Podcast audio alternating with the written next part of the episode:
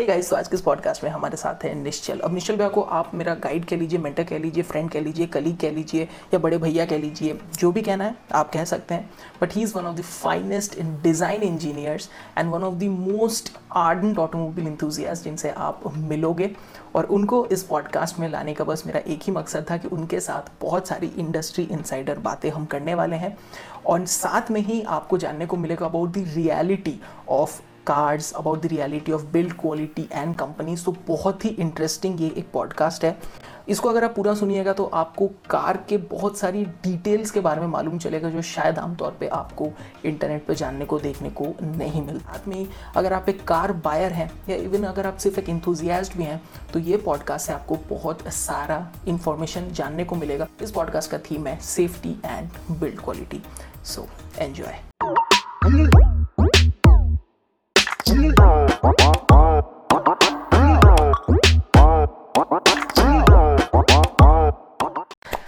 Hi Bhaiya, welcome to the podcast.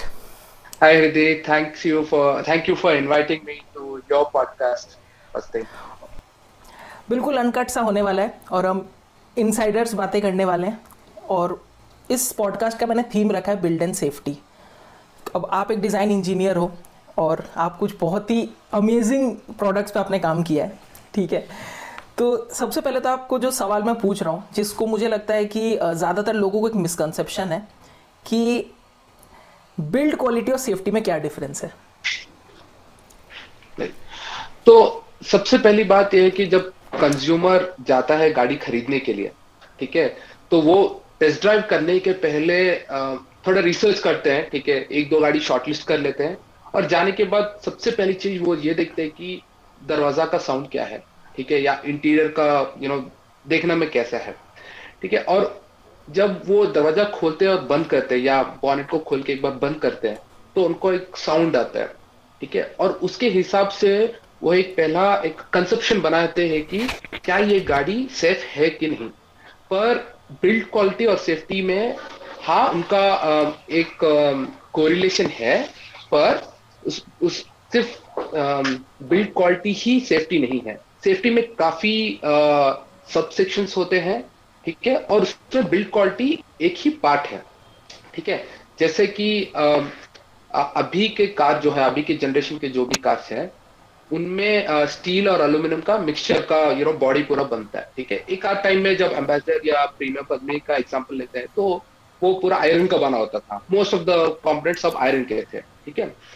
अगर हम लोग सिर्फ बिल्ड क्वालिटी या स्टिफनेस के बारे में कुछ भी बात करें, ठीक है, अगर मैं दरवाजा का साउंड से ही अगर मैं डिसाइड करता हूँ कि ये गाड़ी सेफ है या नहीं तो आपको एम्बेसडर ही सेफ लगेगा आज के जमाने के कार से, ठीक है। बट प्रैक्टिकली जब हम लोग टेस्ट करेंगे तो हमको समझ में आएगा ही कि आज का जमाना का गाड़ी जो भी है वो एम्बेसडर से काफी सेफ है। तो कंज्यूमर को सबसे ठीक है, इंडिकेटिव के हिसाब से उनको लगता है कि हाँ ये साउंड सेफ्टी के हिसाब से इंडिकेट करेगा या ऐसे कुछ, पर वो सिर्फ एक छोटा सा कंसिडरेशन होना चाहिए। बट वो एक मेजर कंसिडरेशन नहीं होना चाहिए कि हाँ अगर साउंड दरवाजा का साउंड ऐसे कुछ आया तो तभी गाड़ी सेफ है। तो इसके बारे में और डिटेल्स बात करेंगे जैसे हमारा पॉडकास्ट जाते रहेगा, ठीक है। अब जैसे डोर के बिल्ड क्वालिटी या डोर के थर्ड साउंड से जो आपका कहना था कि हाँ हम यूजुअली हम लोग यही करते हैं कि डोर के थर्ड साउंड से हम लोग चेक करते हैं। बट आपको ही पता है कि जब भी डेवलपमेंट टेबल पे जब डिज़ाइन इंजीनियर बैठता है तो उसको पता रहता है कि ये चीज़ जो ऑलरेडी कंज्यूमर के दिमाग में है। तो आज के डेट में डोर्स उसी तरीके से डेवलप किए जाते हैं कि जो भले हल्की भी हो लेकिन वो थर्ड साउंड भी दे दे। आज के डेट में अगर देखा जाए तो हर टेक प्लेटफॉर्म फॉर एग्जाम्पल अगर हम एक एग्जाम्पल लेते हैं तो वो एक बहुत ही लाइट वेट प्लेटफॉर्म है, ठीक है। एफिशिएंसी के मामले में हर तरीके से वो काफ़ी अच्छी मानी जाती है, लेकिन कंपनी क्लेम भी करती है कि वो स्ट्रॉन्ग भी है। So weight is not is equal to strength वाला, राइट। तो ये एक्चुअली मेरा एरिया ऑफ एक्सपर्टीज है, ठीक है, क्योंकि मैं एएमजी के लिए काम करता हूँ, राइट। तो थोड़ा हिस्ट्री से हम लोग स्टार्ट करते हैं ना। हाँ, तो एक आध टाइम में जैसा हम लोग बात कर रहे थे एम्बेसडर या 1960s 70s I would say maybe 80s और 90s तक हम लोग सिर्फ आयरन यूज करते थे। मोस्ट ऑफ द गाड़ी का कंपोनेंट आयरन था, ठीक है। तो बाद में थोड़ा थोड़ा एल्यूमिनियम आना शुरू हुआ। और अभी क्या हुआ कि majority of the components aluminium का मिक्सचर है ना। और अभी हम लोग ऐसे नहीं बोल सकते कि गाड़ी पूरा एल्यूमिनियम से बना है। तो अभी हम लोग का स्पेशली जब हम लोग बॉडी का डिजाइन वो सब चलता है तो उसमें हम लोग का एक टर्मिनोलॉजी होता है जिसको बोलते हैं हम लोग सैंडविच मटेरियल करके। तो सैंडविच में क्या होता है कि वो एल्यूमिनियम का होता है, स्टील का होता है और मिक्सचर रहता है। जैसे कि हम लोग सैंडविच में ब्रेड के बीच में कुछ कुछ डालते हैं ना, तो ऐसा होता है कि कभी कभार बाहर एल्यूमिनियम रहता है, बीच में स्टील रहता है, या बाहर स्टील रहता है, बीच में एल्यूमिनियम रहता है, या कॉम्पोजिट फाइबर भी बोलते हैं जिसको कार्बन फाइबर भी बोलते हैं। तो वो भी एक टाइप ऑफ सैंडविच है। तो आजकल डिजाइन में काफी फीचर्स आ चुके हैं। तो हम लोग ऐसे नहीं बोल सकते कि हाँ ठीक है, गाड़ी को देख के ऐसे नहीं बोल सकते कि हाँ ये एल्यूमिनियम से बना है या लोहे का बना है, ऐसा हम लोग बोल नहीं सकते। तो मटेरियल का डेवलपमेंट पिछले 20-30 साल में काफी ज्यादा हो चुका है। ठीक है, ये होता है हमारा रेगुलर पैसेंजर कार्स में। ठीक है, जब हम लोग थोड़ा हाई एंड कार्स के लिए जाते हैं तो उसमें आजकल ही नहीं, कम से कम 10 साल पहले से ही हम लोग मैग्नीशियम यूज करना शुरू किया। तो मैग्नीशियम क्या होता है कि वो एल्यूमिनियम से काफी हल्का है, ठीक है, पर उसको ठीक तरह से डिजाइन करेंगे तो उसका वो एल्यूमिनियम का स्ट्रेंथ के साथ हम लोग इक्वल कर सकते हैं। तो मतलब मैथमेटिक्स में कुछ ऐसे बोलते हैं कि हाँ ये हल्का है, ये भारी, ऐसे है, पर ऐसे नहीं, उसमें काफी डिजाइन का काम होना पड़ता है, स्पेशली बहुत बहुत काम करना पड़ता है स्पेशली मैग्नीशियम में। पर अगर ठीक तरह से डिजाइन किए तो मैग्नीशियम भी हम लोग, एल्यूमिनियम को हम लोग मैग्नीशियम से रिप्लेस कर सकते हैं।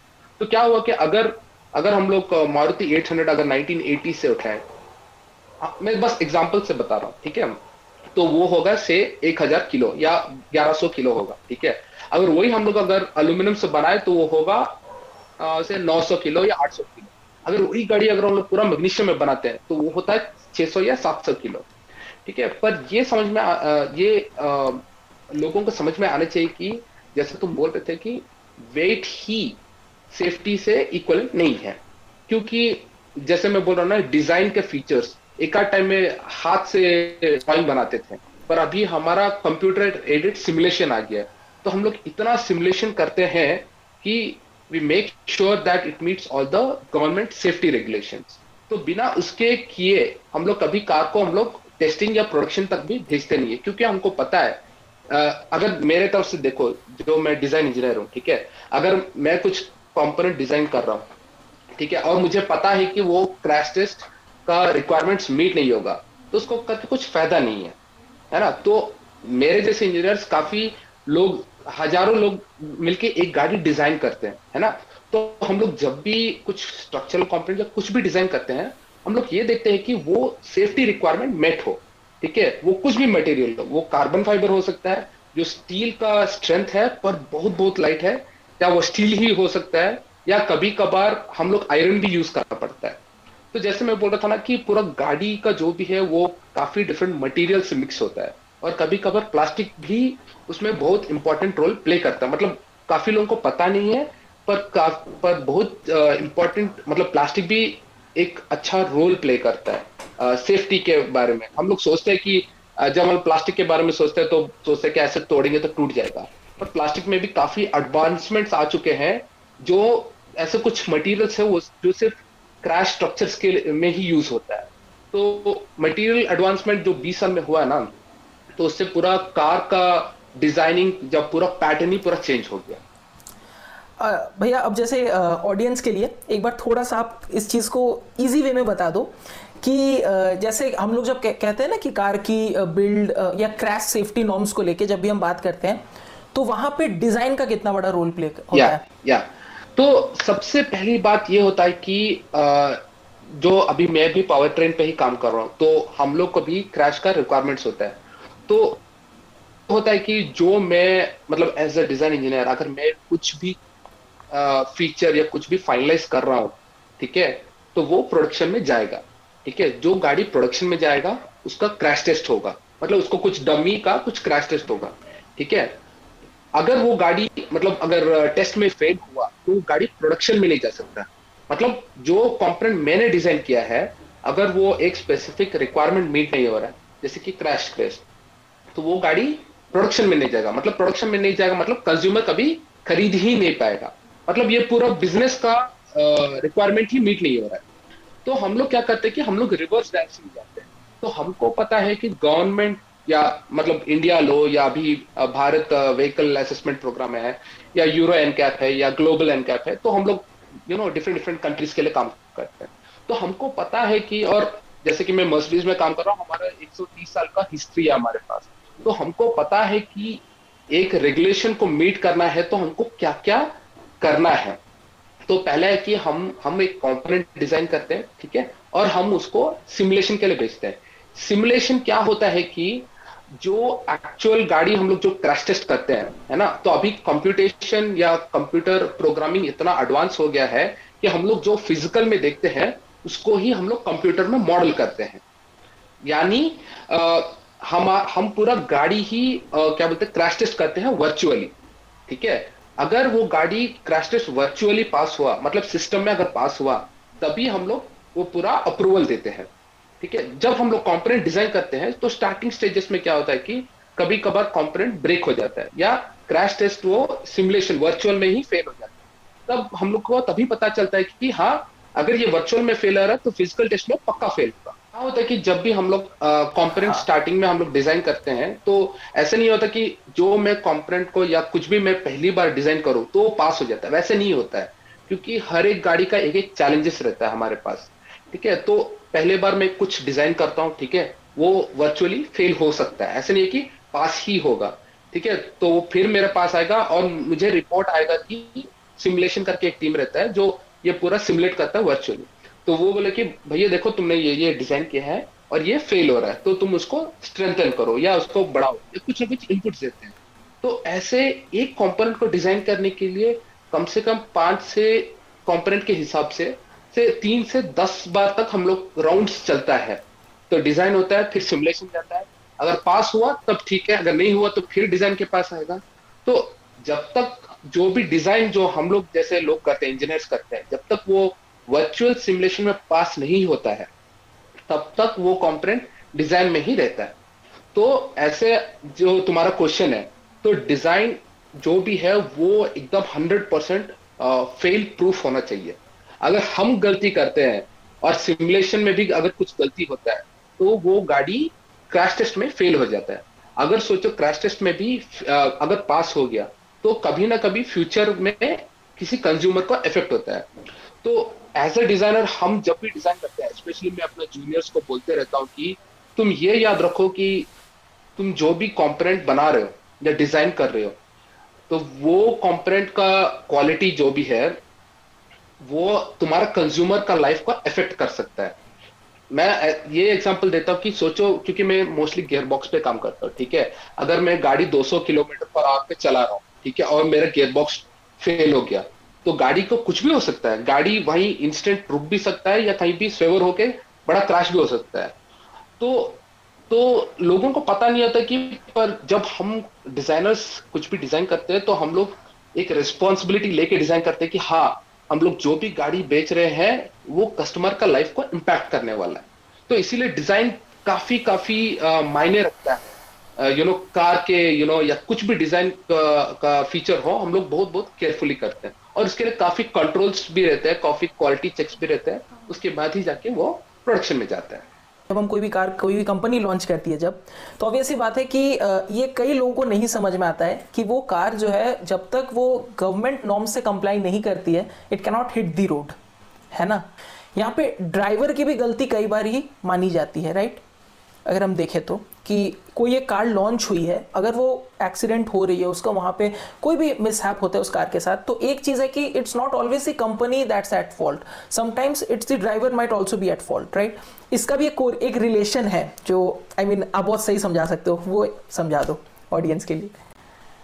हाँ, तो ठीक है, मतलब मैं हम लोग सिर्फ कार के बारे में बात नहीं करेंगे, मतलब ये एग्जाम्पल समझाने के लिए मेरे पास बहुत लाइव एग्जाम्पल है, ठीक है, जो होगा 390 का, हाँ, राइट, ठीक है। तो हम लोग थोड़ा चेंज करते हैं, जैसे कि हम लोग बात कर रहे थे कि ड्राइवर का इश्यूज होता है, तो हम लोग कार से हट के बाइक के पास जाते हैं, है ना। तो पहले हम लोग बात करते हैं ड्यूक 390 का। तो क्या हुआ कि क्या ड्यूक 390 का लॉन्च होकर मेरे ख्याल से कितना 6-7 साल हो रहा है या मे बी थोड़ा सा ऊपर हो रहा है, ठीक है। तो हाँ, जब ड्यूक 390 लॉन्च हुआ था तब बैंगलोर में स्पेशली ये बड़ी गाड़ी का सबसे बड़ा मार्केट होता है बैंगलोर का। बैंगलोर, दिल्ली, बॉम्बे, ये बड़े शहर सबसे बड़े मार्केट होते हैं। तो क्या हुआ कि मैं, जब भी याद है कि मैं लैम्बोर्गिनी का शोरूम को ओपन किया गया था, जो स्टीफन विंकलमैन ओपन करने आए थे, वो अभी बुगाटी के चेयरमैन है, तब लैम्बोर्गिनी के चेयरमैन थे। तो हाँ ठीक है, थोड़ा प्रेस मीट वो सब हुआ, फिर मैं आया केटीएम शोरूम में ड्यूक 390 का टेस्ट ड्राइव करने, क्योंकि तब मैं भी वो मोटर फील्ड में था और मैं भी थोड़ा रिव्यू फ्री वो सब करता था। तो मैंने पूछा, उस बंदे ने मना कर दिया। मैंने बोला भाई देखो मैं कुछ मतलब खरीदने नहीं आया, मैं मोटरिंग फील्ड से हूँ, ऑटोमोटिव जर्नलिस्ट हूँ, मुझे देखना है करके। बोला नहीं सर, आप गाड़ी नहीं चला सकते। मैंने बोला क्यों? मतलब अगर मुझे गाड़ी खरीदना है, सोचो कि मैं कस्टमर हूँ, अगर मैं 2.5 लाख या 3 लाख रुपए लगा के अगर मैं गाड़ी खरीद रहा हूँ तो बिना टेस्ट ड्राइव किए मैं कैसे खरीद सकता हूँ? तो बोला नहीं सर, अभी प्रॉब्लम ये हुआ कि कमिश्नर ने मना कर दिया। उसने बोला कमिश्नर ने क्यों मना कर दिया? बोला कि ड्यूक लॉन्च के सिर्फ 15 दिन ही हुए हैं और उसमें बैंगलोर में 3 एक्सीडेंट्स हुए हैं और 3 में 2 लोग की जाने चले गई।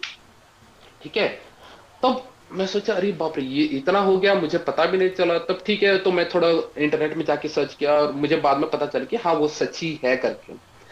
तो बाद में मैं थोड़ा रेट्रोस्पेक्ट किया कि ऐसे क्यों हुआ कि अभी तक इतने साल में इतने गाड़ी लॉन्च हुए हैं, पर इतना मतलब ऐसे क्यों है कि सिर्फ ड्यूक 390 पे ही ये रेस्ट्रिक्शन है करके।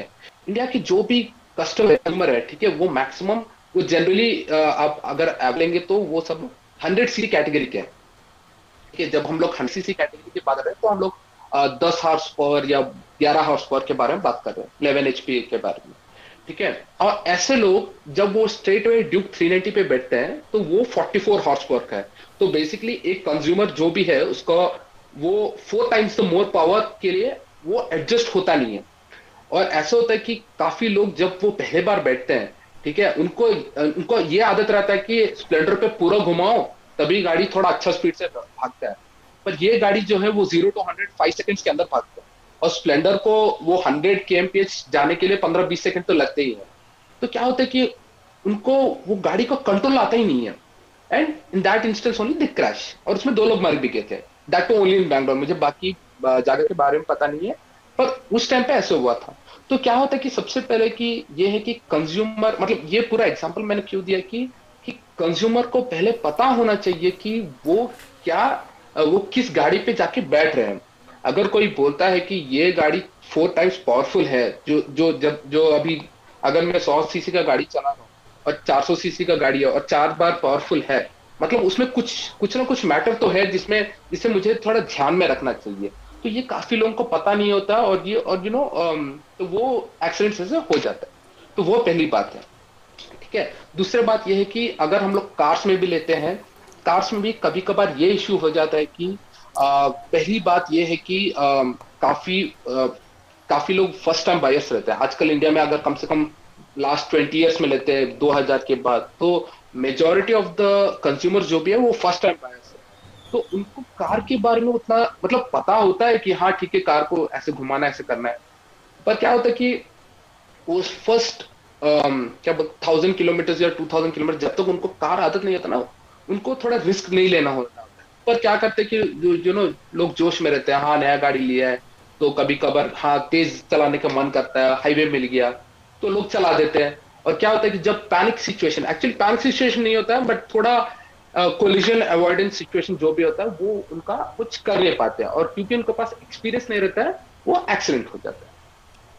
तो इसीलिए कंज्यूमर्स को जो मतलब जब भी स्पेशली फर्स्ट टाइम बायर्स रहते हैं, वो मैं लोगों को काफी बताते रहता हूँ कि अगर हम किसी अननोन कैटेगरी में जा रहे हैं तो फर्स्ट 1000 किलोमीटर्स गाड़ी को समझना चाहिए।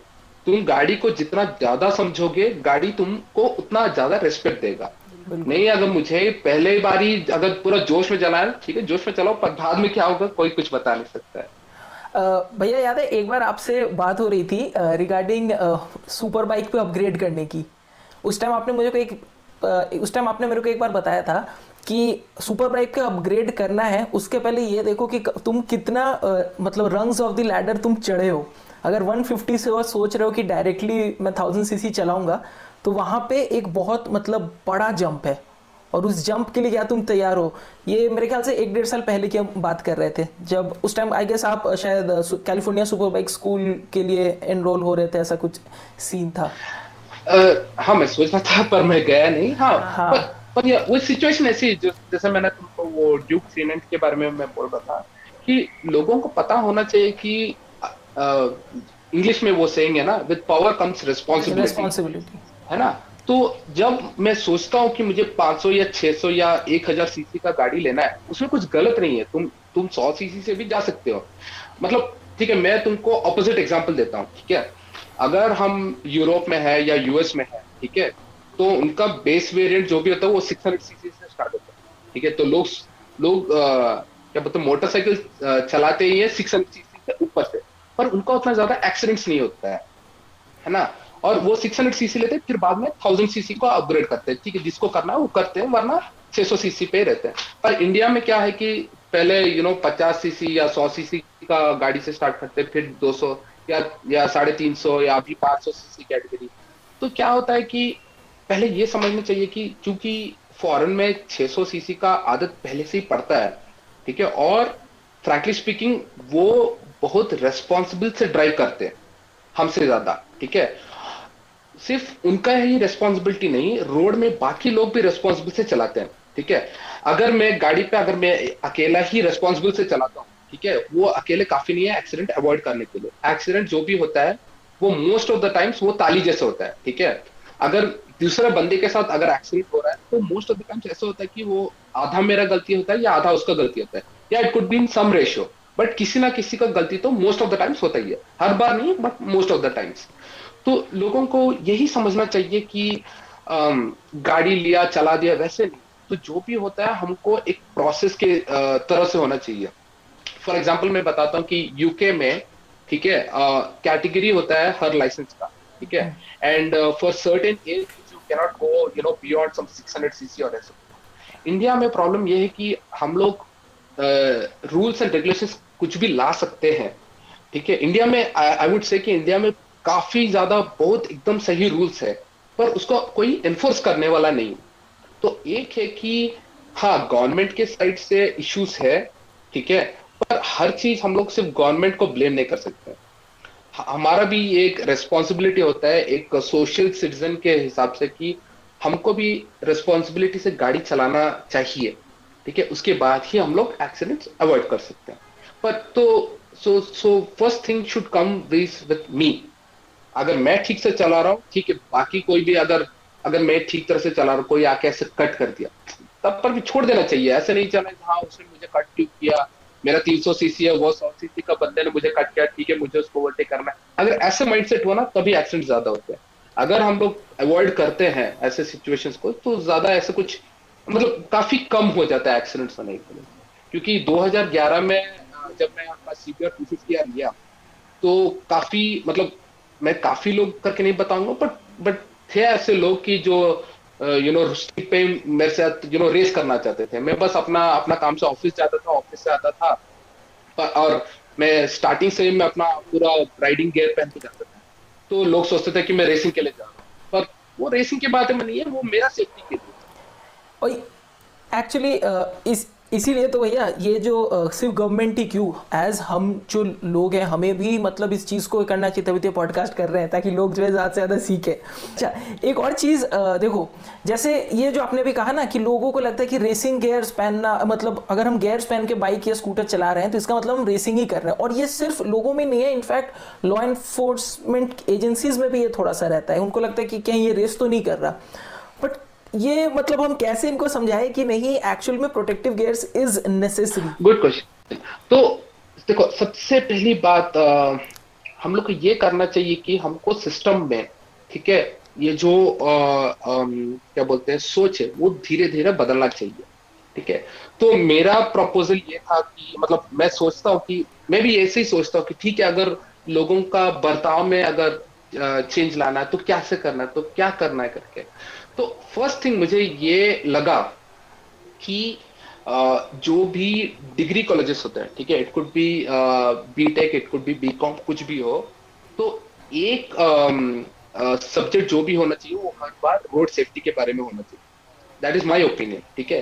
क्योंकि अगर हम लोग, ठीक है, हम लोग क्लास में सीखते हैं, 8th क्लास या 9th क्लास में मॉरल साइंस वो सब के बारे में सीखते हैं, पर उस टाइम पे हम लोग कभी गाड़ी चलाते नहीं है, ठीक है।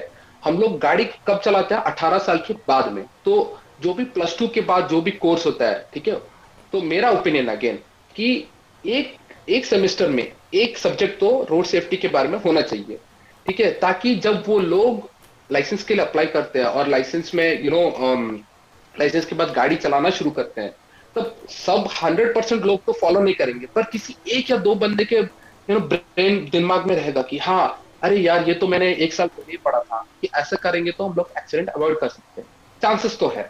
तो फर्स्ट चीज वो है, ठीक है।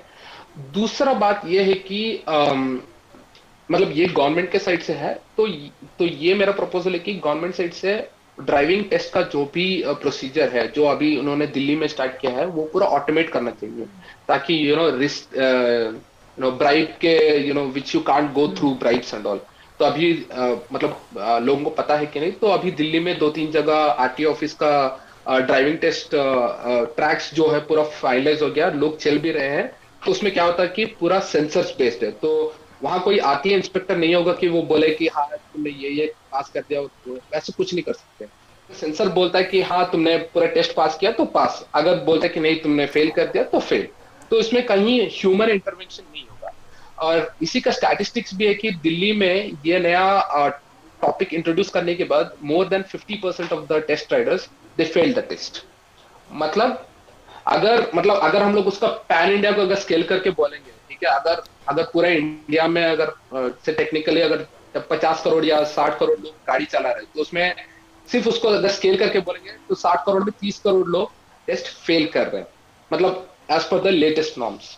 तो government of India step start कर चुका है, बट उनको ये प्रोसेस एकदम एक्सेलरेट करके क्या बोलते हैं, पूरा पैन इंडिया उनको स्टेबलाइज करना है, तो वो दूसरा चीज है। तीसरा चीज ये है कि जैसे मैं बोल रहा था ना, ये मेरा ओपिनियन है कि फॉर एग्जाम्पल मैं पिछले साल केरला गया था, ये बहुत अच्छा स्टोरी है, I just want to tell to our viewers.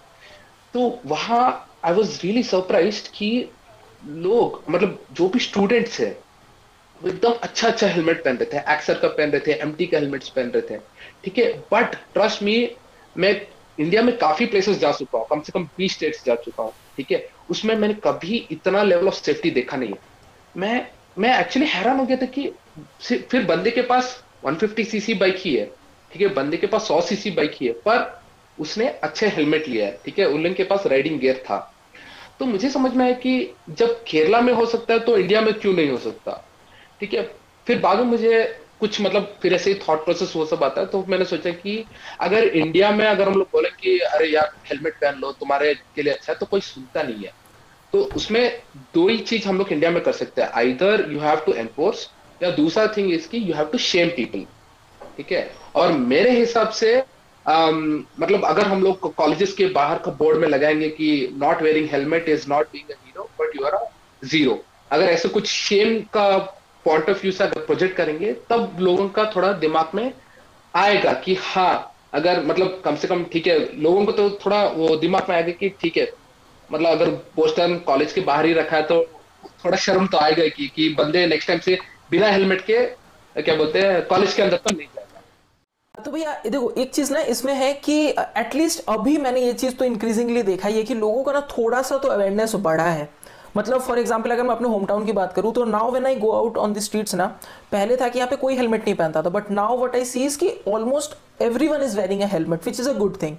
But एक और चीज़ जो मुझे पर्सनली ऐसा लगता है कि आज भी ना हेलमेट को वो बचाने के लिए देखा जाता है कि यार मैं हेलमेट पहन लूँगा तो चालान बच जाएगा।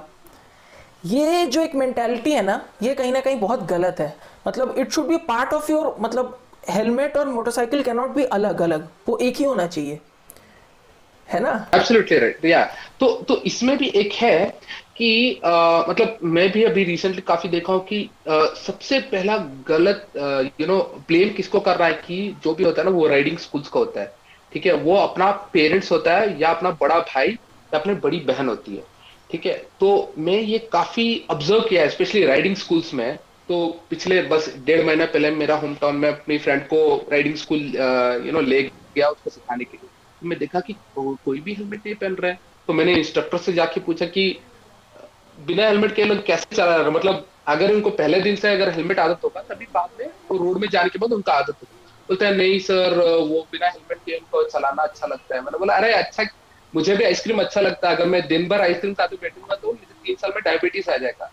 तो ऐसा नहीं होना चाहिए ना, तो ऐसा होना चाहिए कि वो राइडिंग स्कूल से ही आना चाहिए। और जैसे मैं बोल रहा था ना कि वो पहली चीज है कि फैमिली को समझ में आना चाहिए कि हमारा हेड कितना इंपॉर्टेंट है। ठीक है, अगर मैं बोलता हूँ कि अगर मैं जाता हूँ और खरीदता हूँ 100 रुपए का हेलमेट जो किसी काम का नहीं है, जो सिर्फ चालान से बचने के लिए है ना, अगर मैं जाके सिर्फ वो पहनता हूँ, मतलब मैं बोलता हूँ कि मेरा लाइफ का वैल्यू सिर्फ 100 रुपया है। मैं सिंपली ऐसे बोलता हूँ सीरियसली। ठीक है, तो लोगों को ये क्वेश्चन पूछना चाहिए कि क्या मेरा लाइफ सिर्फ 100 रुपये का वैल्यू है? 100 रुपये माने आजकल 6-7 सिगरेट है, मतलब is my life equal to 6-7 cigarettes और 10 टीज और नॉट इवन 1 मूवी टिकट। तो ये लोगों को समझ में आना चाहिए, और ऐसे नहीं है। और सबसे हैरान की बात यह है कि मैंने काफी लोगों को देखा जो 200, 250, 300, 350 सीसी का खरीदते, वो भी 100 रुपये का हेलमेट ही लेते हैं। नहीं सर, अरे यार तुम 2.5-3 लाख रुपए का गाड़ी खरीद रहे हो, 3,000 रुपए का अच्छा हेलमेट तो खरीदो, which is just 1% the price of your vehicle। और इनफैक्ट हेलमेट पे तो आई एम तो समवन जो बिलीव करता है कि भाई अगर बाइक अगर 1 लाख की है ना, तो कम से कम आप 10,000 रख लो कि हाँ मैं हेलमेट पे और गियर्स पे खर्च करूंगा मिनिमम। भले आप मतलब अभी मत खरीदो कि जिस दिन मेरे पास 1,10,000 होंगे उसी दिन मैं बाइक और सारी इकट्ठी चीजें साथ में खरीदूंगा। करेक्ट। तो ये अपना स्टोरी में बताता हूँ। तो क्या हुआ कि मैं 2013 में मैं अपना CBR खरीदा। ठीक है, तब मेरे पास इतना पैसा नहीं था। हाँ, तो मेरे पास एग्जैक्टली मतलब मैं लोन वो सब लगाने के बाद मेरे पास एग्जैक्टली इतना पैसा इकट्ठा हुआ जिसमें मैं एक हेलमेट खरीद पाऊँ। ठीक है, CBR 250R non-ABS खरीद पाऊँ। ठीक है, और बेसिक ग्लव्स मतलब जैसे मैं बोल रहा हूँ ना, तुम बोल रहे हो कि 10,000, मैं क्या बोलता हूँ कि 10,000 भी नहीं, 5,000 पकड़ो। ठीक है, हर बार राइडिंग जैकेट, मतलब देखो जो बंदे जैसे मेरे बंदे जो ऑफिस जाके डायरेक्टली करके, तो उनके लिए राइडिंग जैकेट्स ठीक है, पर इंडिया में काफी जॉब्स ऐसे होते हैं कि राइडिंग जैकेट्स प्रैक्टिकल नहीं है ना। तो जैसे कि मार्केटिंग बंदे को पकड़ लो, मार्केटिंग बंदे को कम से कम दिन में 4-5 घंटे रोड पे घूमने पड़ते हैं, तो और वो राइडिंग जैकेट पहन के क्लाइंट के पास नहीं जा सकता है ना, तो उसको वो फॉर्मल लेना पड़ता। तो इंडिया मतलब वो वर्ल्ड का डेमोग्राफिक्स और इंडिया का डेमोग्राफिक्स में काफी अंतर है। ठीक है, तो मैं क्या बोलता हूँ कि कम से कम राइडिंग जैकेट तो हटा दो। ठीक है, ग्लव्स, बेसिक थिंग ग्लव्स और हेलमेट, ये दोनों काफी है। ये हम लोग 3,500-4,000 भी पकड़ लो, काफी है, बहुत है। हाँ, मोर देन इनफ, बहुत है।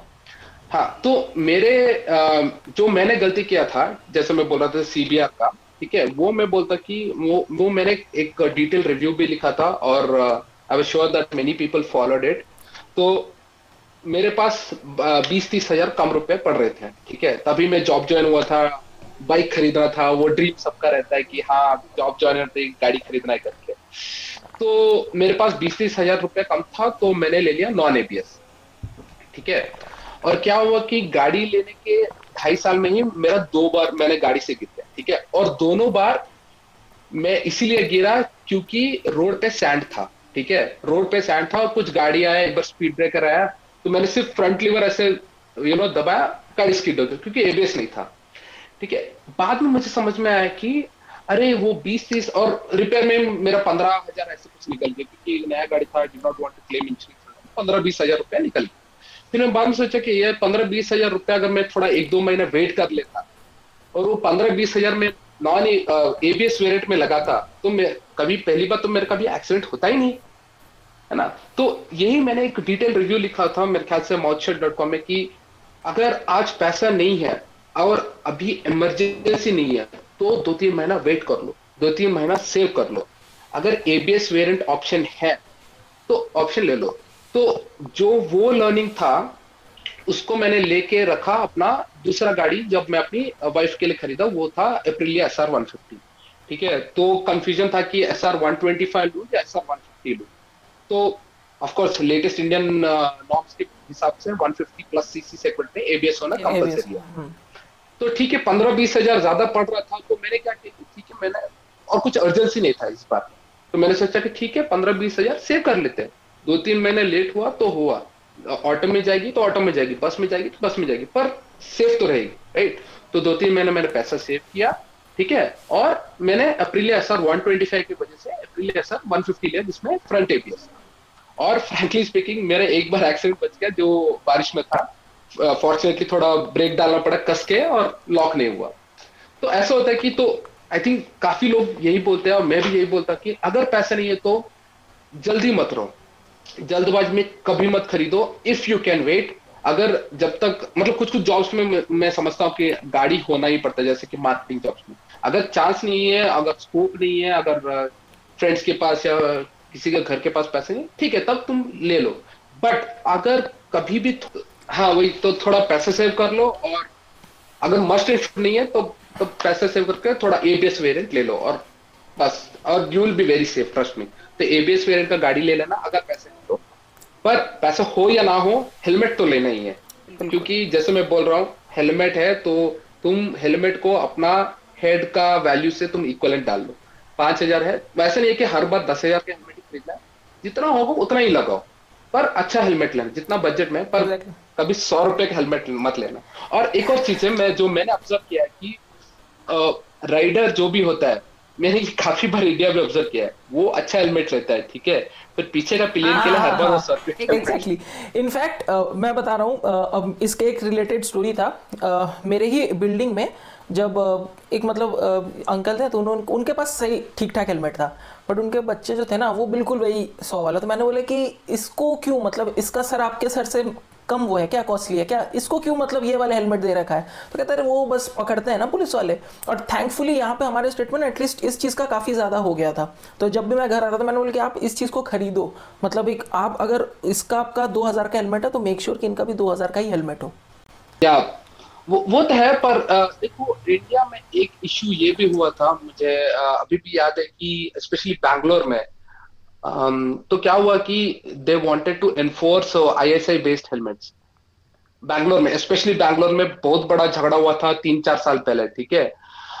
तो ये भी समझ में आना चाहिए कि जो भी रूल्स एंड रेगुलेशंस बनाते हैं उनको भी थोड़ा ध्यान में रखना चाहिए कि कौन सा रूल कितना पॉसिबल है करके। तो उन्होंने एक मतलब वो लोकल लेजिस्लेशन ने कमिश्नर ने बोल दिया कि सिर्फ ISI हेलमेट चलेगा sir, but now it's in all over India, अभी सब सिर्फ ISI मैंडेटरी है। नहीं वो मैं बोल रहा हूँ कि ISI हेलमेट का स्टैंडर्डाइजेशन वो था, वो कम से कम 20-30 साल से ही था। वो मैं बोल रहा था कि एनफोर्समेंट कभी नहीं हुआ, कभी नहीं हुआ, है ना। तो अभी 3 साल पहले बैंगलोर में क्या हुआ कि बोले कि सिर्फ ISI हॉलमार्क ही चलेगा, ठीक है। अभी पास मेरे 2 हेलमेट है, एक है एक्सर का और एक है एजीवी का। एजीवी का हेलमेट है EC, हाँ, और एक्सर का है DOT set paid which is technically better than ISI। हाँ, ठीक है। तो क्या हुआ कि तो ऐसे बाइकिंग ग्रुप्स में, बैंगलोर में बाइकिंग ग्रुप्स का मैं कम अप पार्ट हूँ, तो बाइकिंग ग्रुप्स में काफी डिस्कशन हुआ, तो हमने सब लोग मिलकर कमिश्नर को हमने मतलब पूरे ग्रुप में मिला के एक मेल डाला कि देखो भाई, it's not just ISI, you have to agree for DOT and EC और स्नेल, तीसरा स्नेल SNE, तो इनका भी अग्री होना चाहिए करके। पर कुछ रिप्लाई नहीं आया। फिर बाद में पुलिस ने ये क्या बोलते हैं, जो भी डॉट और स्नेल और EC सर्टिफाइड है उनको पकड़ना शुरू कर दिया, बोलते कि ये ISI नहीं है करके। तो बाद में क्या करना पड़ा कि हमको थोड़ा लीगली जाना पड़ा, ठीक है, और हमको फिर से मतलब थोड़ा मीडिया कवरेज वो सब देना पड़ा, थोड़ा प्रोटेस्ट करना पड़ा। और फिर बाद में हमको ये भी समझ में आया कि ISI का जो भी नॉर्म है, ठीक है, वो EC रेगुलेशन से लिया, EC 22.09 आई थिंक वो रेगुलेशन का नंबर है, ठीक है। तो ISI का जो भी स्टैंडर्ड्स है वो EC 22.09 का रेगुलेशन से ही दिया। तो हमने ये क्या बोलते हैं स्नैपशॉट लेके हमने वो क्या बोलते हैं कमिश्नरेट को भेज दिया। उसके बाद थोड़ा कूल हुआ है, पर एक इश्यू ये भी हुआ था थ्रू आउट इंडिया की ISI हॉलमार्क कोई भी लगा सकता है ना, कोई भी फेक हेलमेट हो, कोई भी ISI का हॉलमार्क लगा सकता है। और इंडिया में ऐसा कुछ स्टैंडर्ड या इक्विपमेंट नहीं है जो ऑन द स्पॉट एनालाइज करे कि ये ISI मार्क सर्टिफाइड है या नहीं, ठीक है। अभी 100 रुपए का जो हेलमेट है वो बंदा भी डाल सकते हैं कि ये ISI सर्टिफाइड है। ठीक है, पर उसका ऑन द स्पॉट टेस्टिंग नहीं है प्रोसीजर। तो उसका क्या करना है, अगर हमको सच्ची में पता करना है कि क्या ये ISI सर्टिफाइड है या नहीं, तो इसको हम लोग को पहले एक BIS स्टैंडर्ड करके एक हमारा लैब्स रहते हैं काफी, तो उस लैब में ले जाके उस पर टेस्ट करना पड़ेगा और उसका रिजल्ट आएगा and then we can say कि हाँ ये सर्टिफाइड है या नहीं है ना। तो ये काफी बड़ा प्रोसेस है। तो इससे कि गवर्नमेंट को भी या RTO को भी they have to come with a much simpler process ki you know how to differentiate between an ISI and a you know non ISI mark. Actually मैंने तो इस पे पूरा एक वीडियो ही बनाया था सिर्फ ऑलमोस्ट 3 साल पहले, how to buy a good helmet करके, तो उसमें पूरा स्टेप बाय स्टेप मैंने प्रोसेस समझाया था, एक एक सर्टिफिकेशन को भी मैंने एक्सप्लेन किया था। बट वही है ना कि मुझे कभी कभी लगता है कि ये सब भी कोई देख लिया करे तो एटलीस्ट लोग जो है मतलब कंपेरेटिवली अगर हम देखें तो उन सब वीडियोज़ पे काफ़ी कम व्यूज़ रहते हैं when compared to the other view. तो चलो भैया अब इसी के साथ ना थोड़ा सा हम आते हैं कार्ड्स पे, मतलब इस पे भारत एनकैप पे बात करते हैं। नहीं, भारत एनकैप पे पहले मैं बात करना चाहूँगा ग्लोबल एनकैप पे। तो अभी global NCAP is something which is like कि हाँ इंडिया में वो कॉज वही है जो इंडियन कार्ड्स टेस्ट करते हैं, ठीक है। और हम अगर हम यूरो एनकैप के ओवरऑल स्ट्रक्चर्स को देखें, ठीक है, यहाँ पे प्लग इन कर रहा हूँ, यहाँ पे मैंने ऑलरेडी एक पूरा वीडियो बना रखा है यूरो एनकैप और ग्लोबल एनकैप के बारे में। पर आप बताओ भैया, आप यूरो एनकैप के लिए भी डिज़ाइन करते हो कार्ड्स, आपके कार्ड्स ऑब्वियसली यूरो एनकैप वही रहते हैं, ग्लोबल एनकैप और यूरो एनकैप में क्या कितना डिफरेंस है? तो क्या होता है कि तो फर्स्ट ये है कि ग्लोबल एनकैप और यूरो एनकैप में हम लोग बोल सकते हैं कि सिमिलैरिटी है, पर हम लोग ऐसे नहीं बोल सकते कि ये ओवरलैपिंग 100% ओवरलैप है करके, क्योंकि ग्लोबल एनकैप में जो भी होता है वो 40% ऑफसेट का क्रैश होता है, यानी कि अगर गाड़ी आधा ही, एक्चुअली वो 40% है पर हम हिंदी में कन्वर्ट करें तो मैं बोलूंगा कि आधा, ठीक है। तो आधा अगर गाड़ी बैरियर को कुछ हिट करेगा तो गाड़ी कैसे बिहेव करेगा? तो सिर्फ ग्लोबल एनकैप जो भी होता है वो सिर्फ फ्रंटल ऑफसेट ऑफसेट क्रैश पे ही काम करता है, या फुल या 40% ऑफसेट पे ही करता है। पर यूरो एनकैप जो भी होता है वो साइड बैरियर टेस्ट भी करते हैं, ठीक है। साइड बैरियर टेस्ट माने अगर मेरा गाड़ी यहाँ खड़ा है, अगर साइड से आके क्या बोलते हैं कुछ लॉरी या बस या कुछ या एक और गाड़ी आके ठुकता है तो ठीक है, तो उसका रिजल्ट क्या है, मतलब वो गाड़ी का सिर्फ फ्रंट का पार्ट ही नहीं साइड का पार्ट पे भी टेस्टिंग होता है, ठीक है। वो दूसरा वाला है साइड बैरियर टेस्ट बोलते हैं, है ना। और तीसरा है क्या बोलते हैं वो पोल टेस्ट करके बोलते हैं, पोल टेस्ट। हाँ, तो पोल टेस्ट जो भी है तो इंस्टेड ऑफ गाड़ी तो वहां पोल रखते हैं, या अगर रियल लाइफ सिचुएशन में अगर हम लोग कन्वर्ट करते हैं तो वो ट्री हो सकता है हाईवे के बाजू में, है ना। तो अगर हम लोग हाईवे पे चला रहे हैं गाड़ी, यहाँ वहां स्विवर हो गया फॉर सम रीजन, ठीक है, और वो जाके ट्री पे साइड से टकराता है तो उसका रिजल्ट क्या होता है? तो उसमें कुछ स्पीड स्पेसिफिकेशंस रहते हैं 50 kilometre per our, 40 kilometre per hour, तो उस पर टेस्ट होता है। तो हम लोग 100% नहीं बता सकते कि ये उससे बेटर है, क्योंकि वो खुद जो भी स्टैंडर्ड्स डिजाइन करते हैं वो खुद बोलते हैं कि it's not good to compare this test with that test. तो we can not say that कि this test is better than that test. But अगर हम कहें तो यूरो एनकैप की जो कार्स होती है, फॉर एग्जांपल अगर हम स्विफ्ट की बात करते हैं या कोई भी इंडियन कार जो ग्लोबली भी बेची जा रही है, तो यूरो एनकैप यूरोपियन मार्केट में यही सेम कार जो है उसमें बहुत ज़्यादा सेफ्टी फीचर्स ऐड ऑन होते हैं, क्योंकि वहाँ पे बेचने के लिए वो सारी चीज़ें ज़रूरी हैं। बट वही सारी चीज़ें अगर सेम टू सेम इंडिया में वही कंपनी लाए, तो अगर इंडिया में स्विफ्ट फॉर एग्जांपल 6 की बिक रही है 6 लाख की, वही सेम मॉडल शायद यहाँ पर वो 14 लाख की बिकेगी, तो बिजनेस पॉइंट ऑफ व्यू से फेल हो जाता है, मतलब ऑब्वियसली इंडिया में। तो व्हाट डू यू थिंक, इसका क्या हल है? मतलब हाँ, मुझे समझ आ गया। तो ऐसा है कि देखो हम लोग हर चीज यू नो हम लोग मैन्युफैक्चरर का फॉल्ट भी नहीं बता सकते, पर एक चीज है कि मैन्युफैक्चरर का फॉल्ट होता है और वो अच्छे रेंज पे ही होता है। फॉर एग्जांपल मैं बताता हूँ, जब भारत एनकैप का प्रपोजल आया था कि ग्लोबल एनकैप का एट पार में करना है, मतलब 64 किलोमीटर आवर के हिसाब से ही करना है करके, ठीक है। तो पूरा इंडियन ऑटोमोटिव बॉडी उन्होंने बोला कि नहीं इंडिया का रोड स्पीड उतना ज्यादा नहीं है तो कम करना है, तो उन्होंने यू नो 64 को 60 या ऐसा कुछ प्रपोज नहीं किया, उन्होंने स्ट्रेट अवे प्रपोज किया 40 किलोमीटर पर आवर, ठीक है। तो मैं क्या सोच रहा था कि 40 किलोमीटर पर आवर का टेस्टिंग करना, तो it's better not to test only, क्योंकि इतना पैसा हम लोग खर्चा करते टेस्टिंग में। 40 kilometres per hour is actually nothing. On an average कितना टेस्ट खर्च हो एक, इतना मतलब ऑडियंस के लिए एक कार की क्रैश टेस्टिंग में कितना खर्च होता है ये बता दो, क्योंकि कईयों को नहीं मालूम होगा। Good question.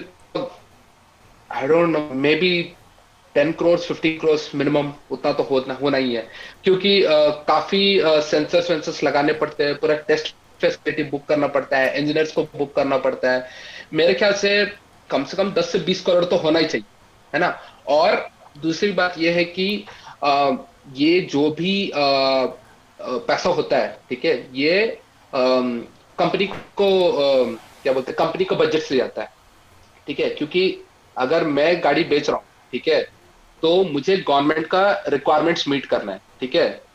अगर मैं गवर्नमेंट का रिक्वायरमेंट मीट करूं तभी मैं गाड़ी बेच सकता हूं, that means that is my requirement, ठीक है। तो इसीलिए जो भी टेस्टिंग फैसिलिटी का ये जो होमोलिगेशन करके बोलते हैं काफी रहता है, तो जो भी होता है वो पूरा खर्चा कंपनी को ही क्या बोलते हैं लगाना पड़ता है। तो मेरे ख्याल से होना चाहिए, हाँ, मेरे ख्याल से कम से कम 10 से 20 तो मान के चलते हैं ऑन एन एवरेज, 10 तो मान के चलते हैं। तो हमारे मैन्युफैक्चरर से बोला कि नहीं 64 kilometre per hour is too fast, Indian roads के लिए प्रैक्टिकल नहीं है, ठीक है, let us do it for 40 kilometre per hour. तो जब वो प्रपोजल मतलब आया ऑटोमोटिव मैन्युफैक्चरर्स के तरफ से, तो सियाम के तरफ से, तो पहली बात मुझे ये समझ में आया कि भाई are you joking, 40 kilometre per hour is actually nothing. तो ऑफकोर्स तो काफी बातचीत हुआ गवर्नमेंट के रोड ट्रांसपोर्टेशन मिनिस्ट्री के साथ और ऑटोमोटिव इंडस्ट्री के साथ। तो पूरा बातचीत करने के बाद they settle finally at 56 kilometre per hour, which is also in par with global NCAP, ठीक है। ग्लोबल एनकैप में भी 2-3 कैटेगरी है, तो 56 किलोमीटर पर आवर भी ग्लोबल एनकैप का एट पार है। अगर पर्सनली पूछो मुझे, तो मैं उतना हैप्पी या मतलब उतना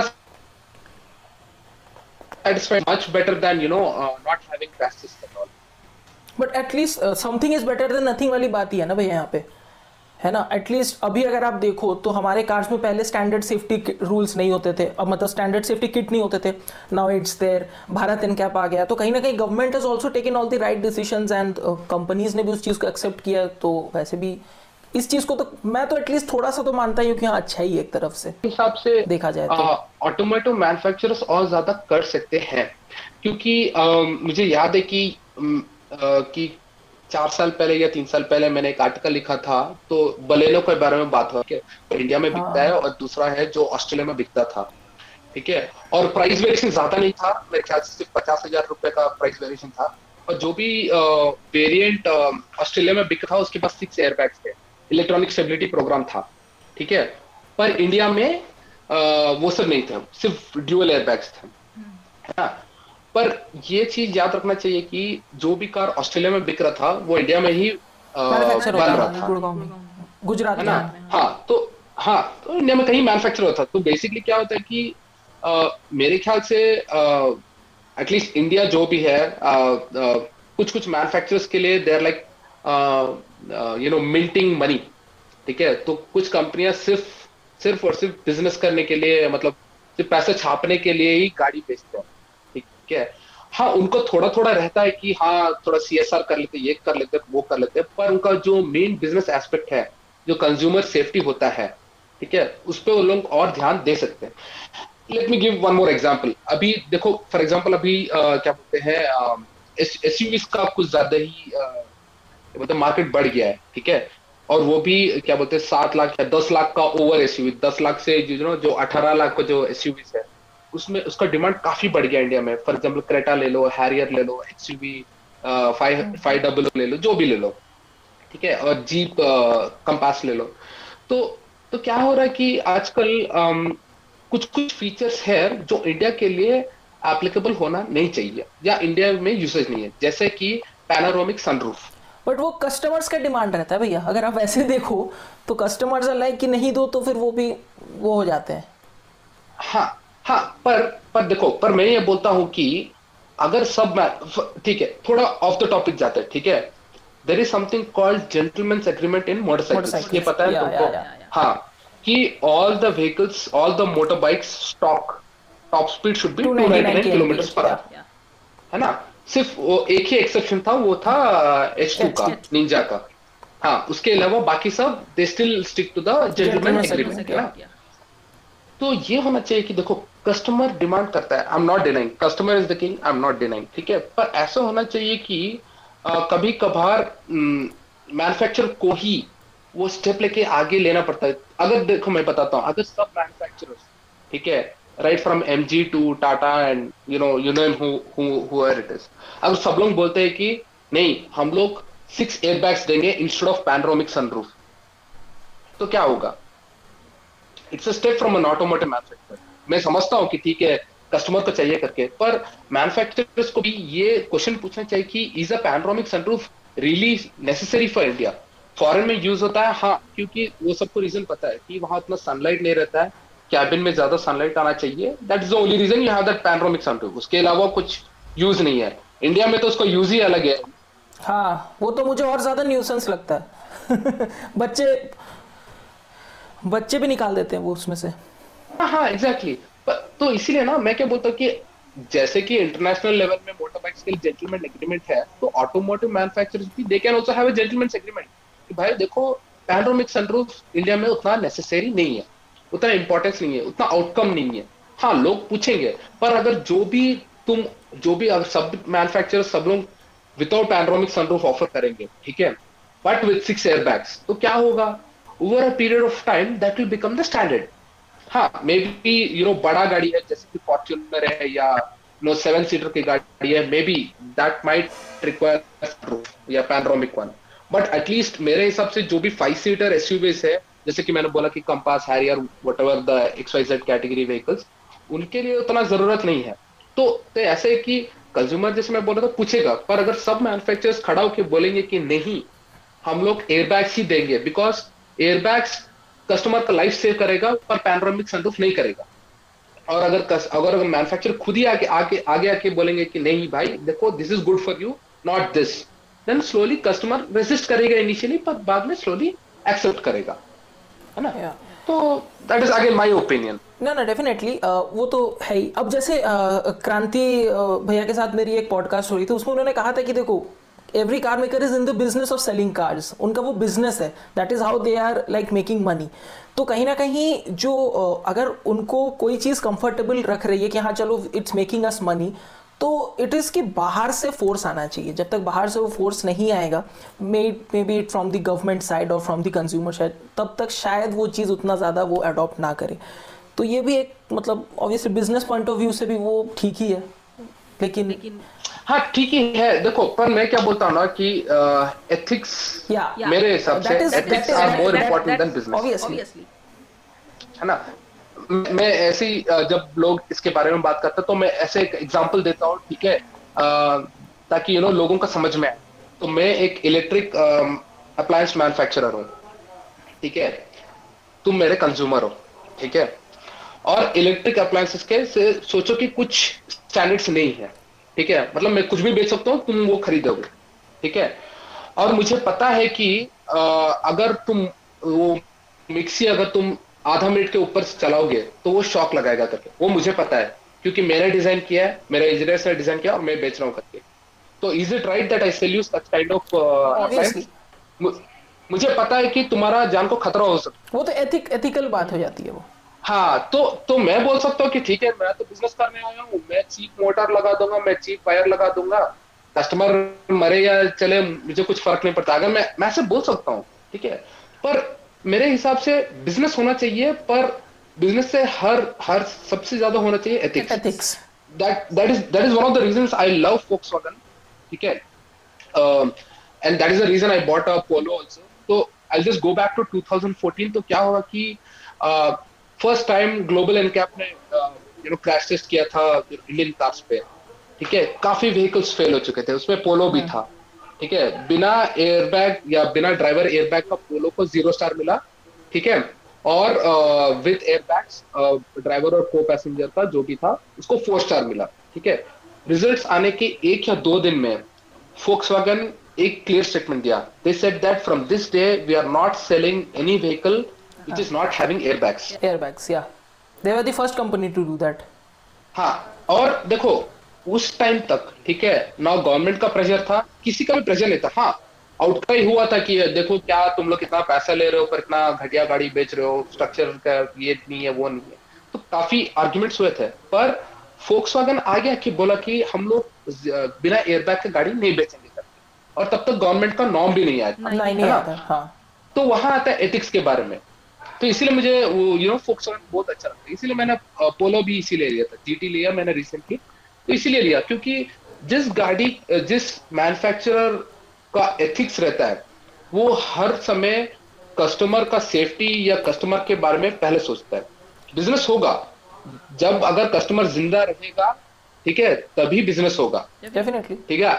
कस्टमर अगर मर गया तो उसके बच्चे नहीं होंगे, उसके बच्चे नहीं होंगे तो उसके बच्चे गाड़ी नहीं खरीदेंगे, बिजनेस नहीं होगा, वेरी सिंपल। इसीलिए अब अच्छा, इसी चीज़ पे ना मेरे को एक और बहुत इंपॉर्टेंट क्वेश्चन था जो मैं आपसे मतलब इसमें पूछूंगा ही। आपको कितना लगता है कि अभी एक बहुत बड़ा ट्रेंड है, अभी आप कहीं किसी सोशल मीडिया प्लेटफॉर्म पे चले जाओ, इन जनरल भी किसी लोगों से, तो it's about retrofitting of items. Now as someone who designs car, as someone who knows lot about car, इतने साल से आपका एक्सपीरियंस है, एक चीज़ आप बताओ कि हाउ मतलब risky it is to have retrofitted item accessories which are like cruise control और एनीथिंग, बिकॉज आई फील कि वो तो होना ही नहीं चाहिए, उसको रेट्रोफिटिंग में तो लोगों को डलवाना ही नहीं चाहिए।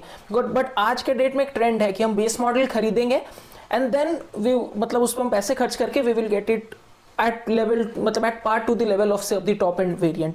अब उसमें लोग कई बार ऐसे चीज़ें भी रेट्रोफिट कराते हैं विच इज़ ऑब्वियसली की दिक्कत हो सकती है। तो एंड आई एम समवन जो मैं हमेशा अपने वीडियोस में बोलता हूँ भैया कि अगर आपको कार लेनी है तो थोड़ा सा एक्स्ट्रा स्पेंड करो, प्रोबेबली एक बेटर वेरिएंट खरीद लो जिसमें आपको सारी चीज़ें मिल रही है।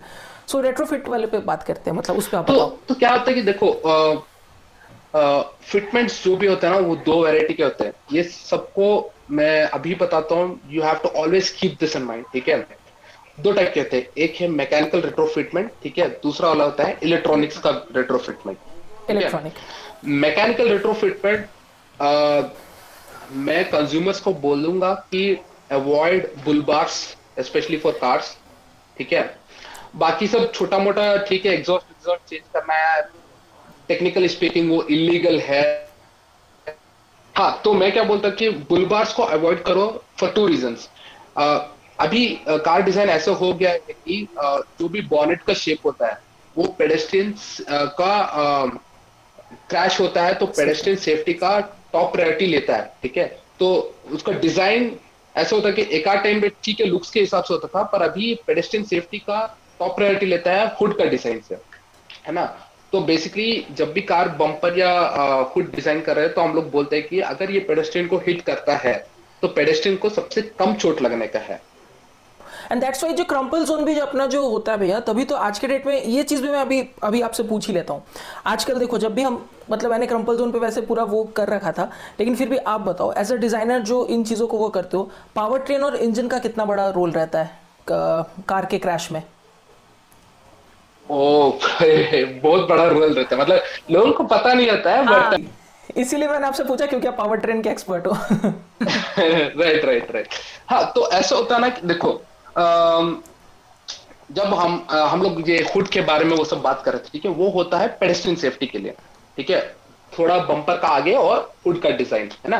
और जो क्रम्पल जोन रहता है ना वो पेडेस्ट्रियन के लिए नहीं होता, वो अपना सेफ्टी है, मतलब हमारा गाड़ी का और हमारे पैसेंजर्स का सेफ्टी के लिए होता है, ठीक है। तो क्या होता है कि जब गाड़ी क्रैश होता है तो पहले क्रम्पल जोन पूरा एनर्जी एब्जॉर्ब करता है, जितना होता है उतना तक एब्जॉर्ब करता है, ठीक है।